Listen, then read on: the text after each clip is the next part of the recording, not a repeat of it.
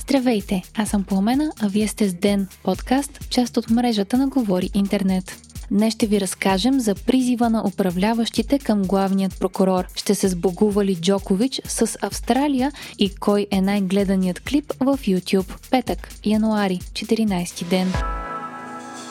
Сотир Цацаров ще подаде оставка като директор на антикорупционната комисия. Това е споделил той за Вестник 24 часа вчера, като коментар на поправките, които Министерството на правосъдието ще предприеме спрямо комисията. Бившият главен прокурор ще поиска да бъде освободен от длъжността, считано от 1 март. Днес пък стана ясно, че Цацаров е с отнет достъп до класифицирана информация. Това заяви за BTV премиера Кирил Петков, като информацията му е дадена от ДАНС. Решението е от днес и е на база на проверка за надежност, като е преценено, че Цацаров е неблагонадежден. Министър-председателят отново изрази мнението си за работата на антикорупционната комисия и шефа и като силно отрицателна. Припомняме, че още преди изборите имаше призиви от Кирил Петков и от Демократична България за оставката на Цацаров. В момента анализатори спекулират дали отнетия днес достъп до класифицирана информация няма да промени решението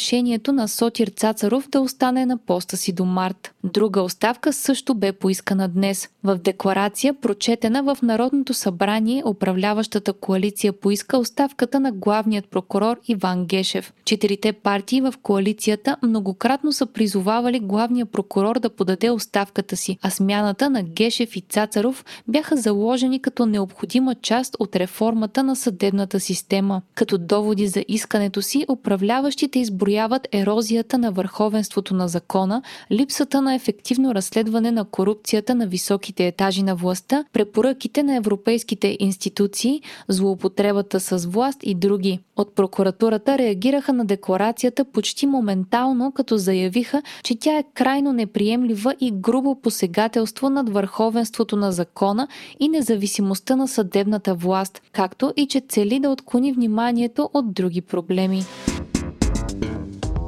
Министърът на спорта Радостин Василев късно вчера обяви, че сменя цялото ръководство на българският спортен тотализатор, а след седмица ще обяви и какво е решението му за дружествата, управляващи големите спортни обекти като Националната спортна база, Академика и Сердика спортни имоти. По думи на Василев, след анализ е установил изключително тежки проблеми в тотото. Министърът също така направи заявка, че ще разобличи мафията в спорта. Каза също, че е предприел преструктуриране на Министерството и масово освобождаване на служители, някои от които ще бъдат предадени на компетентните органи. Василев се срещна също и с председателите на всички спортни федерации и представи разпределението на държавното финансиране. По време на срещата обаче размяна на реплики между министъра и председателят на Федерацията по художествена гимнастика Илияна Раева предизвикаха Раева да напише дълга публикация във Facebook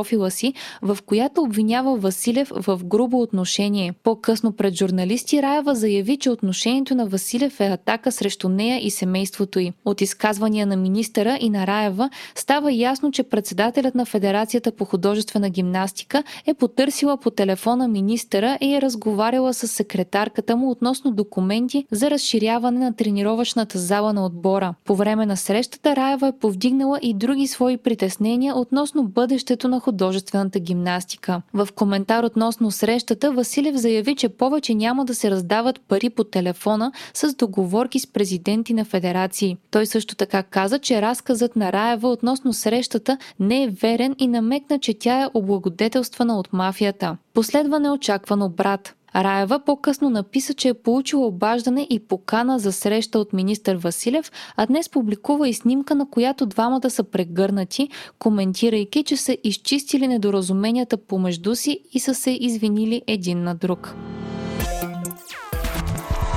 Още от деня. Министърът на здравеопазването Асена Сербезова обяви, че се обмислят промени в удостоверенията за COVID в България, като най-вероятно става въпрос за тестовете за антитела. При настоящите правила при определен брой антитела в организма се издава зелен сертификат с валидност от 3 месеца. От изказване на Сербезова днес стана ясно и че у нас има около 4700 официално регистрирани повторно заразени с коронавирус, както и че от март 2020 година са изразходвани близо 234 милиона лева за лечение на пациенти с COVID в болница.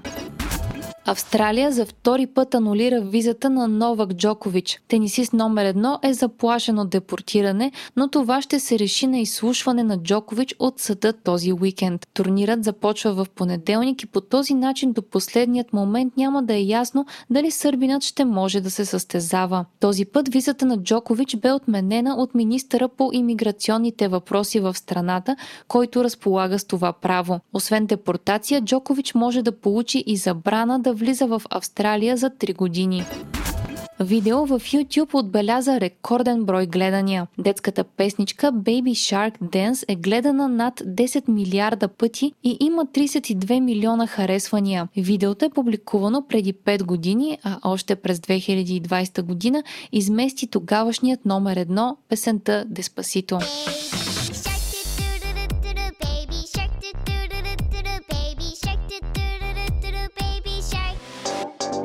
Вие слушахте подкаста Ден, част от мрежата на Говори Интернет. Епизода подготвих аз, Пламена Крумова Петкова, а аудиомонтажа направи Антон Велев.